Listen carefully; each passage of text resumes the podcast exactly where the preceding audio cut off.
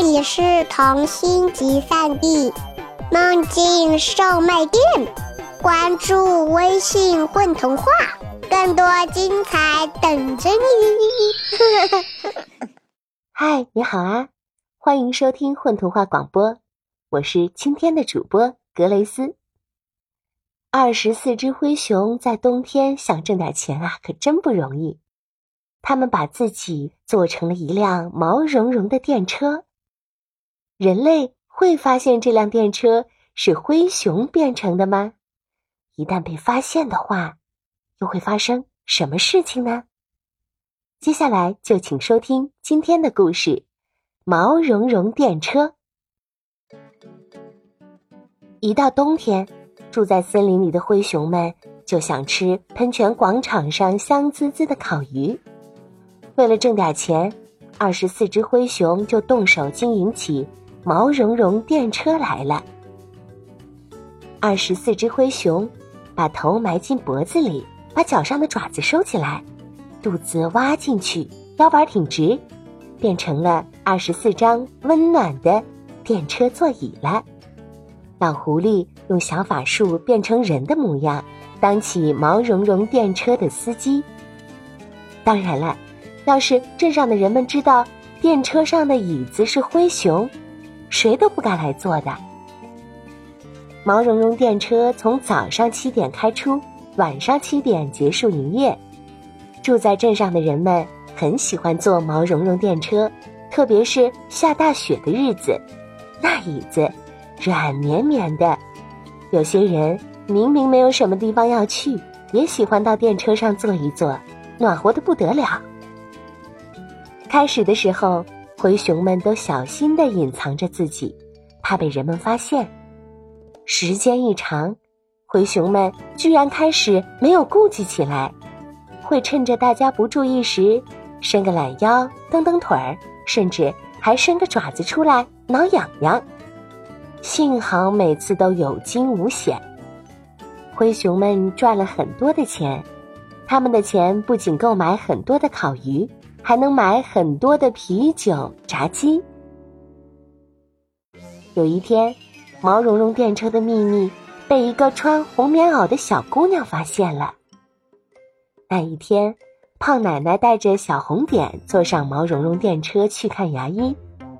小红点的嘴巴里有一颗蛀牙，胖奶奶嘴巴里一颗牙也没有。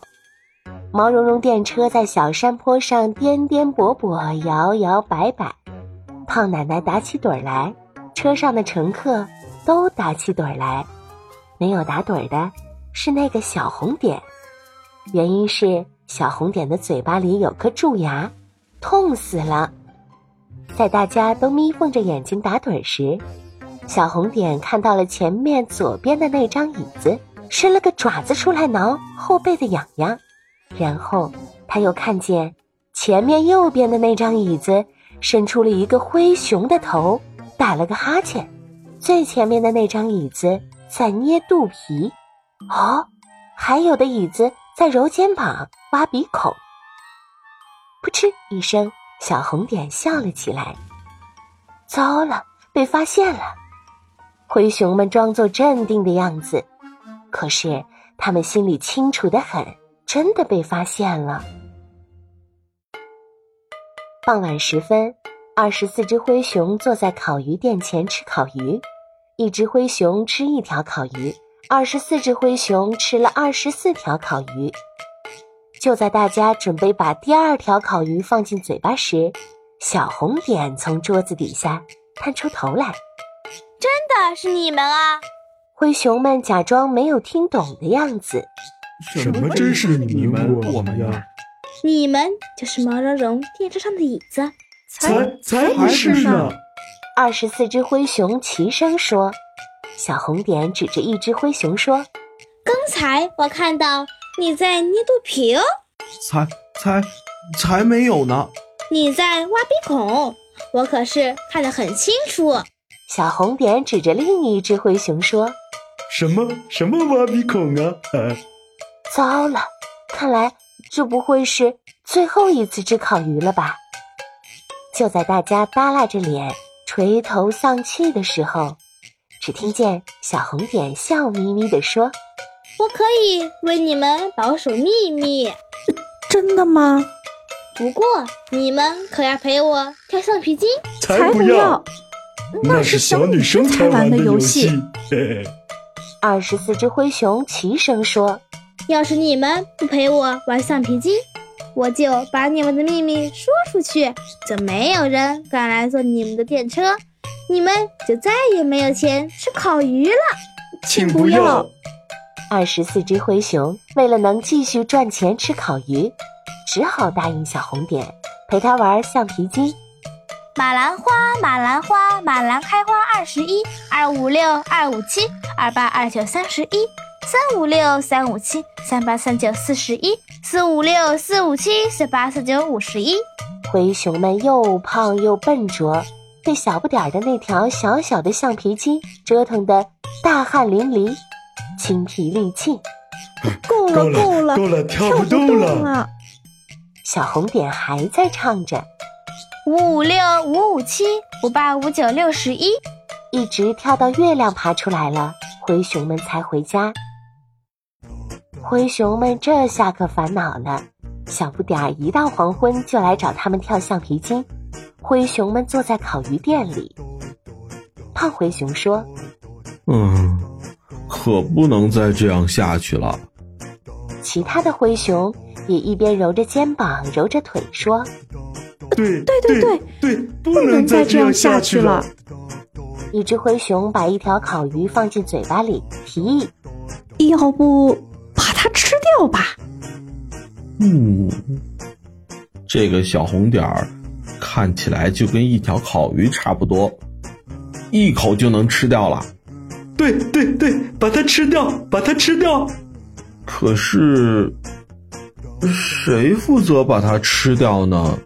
最胖的灰熊摸摸脑袋说：“抽鱼竿吧，谁抽的鱼竿最短，谁就负责把它吃掉。”狐狸司机说：“大家都觉得这个提议不错。”烤鱼店老板烤了二十四条新鲜的秋刀鱼，放在一个瓦罐子里，整整齐齐的只露出头。一只灰熊抽了一条，糟了，有点短。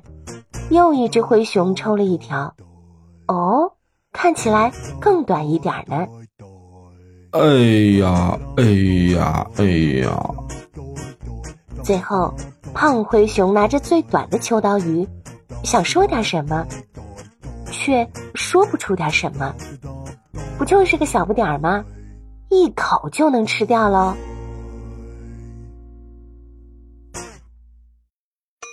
就在那个晚上，胖灰熊失眠了，怎么也睡不着。起床浇了花，看了一会儿天上的星星，吃了一块蛋糕，打开电视看了一场足球赛，最后还是没有睡着。他只好到屋外去散步，没想到其他二十三只灰熊也是起床浇了花，看了一会儿天上的星星，吃了一块蛋糕，打开电视看了一场足球赛，最后还是没有睡着，于是出来散步。嗯，刚才我看电视的时候，发现了一个不能吃小红点的理由。二十三只灰熊说：“什么理由？电视上说了，跳橡皮筋儿有可能成为下一届奥运会项目。真没想到啊！哈哈哈，我们可不能随随便便就吃掉一个未来的奥运会冠军的。是啊，其他灰熊齐声说，甚至连烤鱼店的老板和狐狸司机也觉得。”要是这样吃掉一个未来奥运冠军，有点可惜。决定不再吃掉小不点儿后，灰熊们不再失眠了。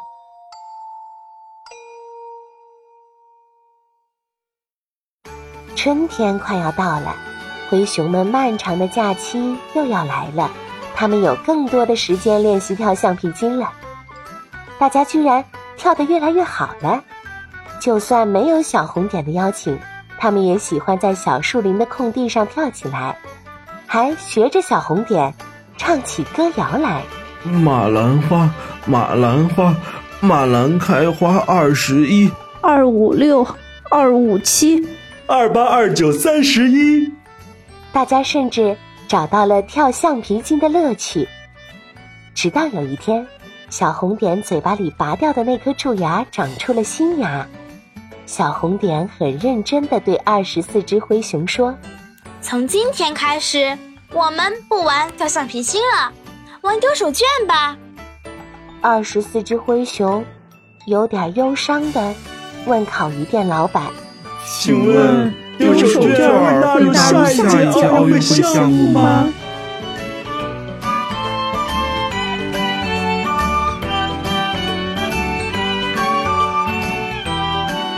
大家好，我叫安倩云，是故事里的小姑娘小红点。大家好，我是阿雄，我是今天故事里的胖灰熊。大家好，我是杰里米，是故事中的瘦灰熊。大家好，我是故事里的矮灰熊元一。大家好，我是博宁，我是故事中的狐狸司机。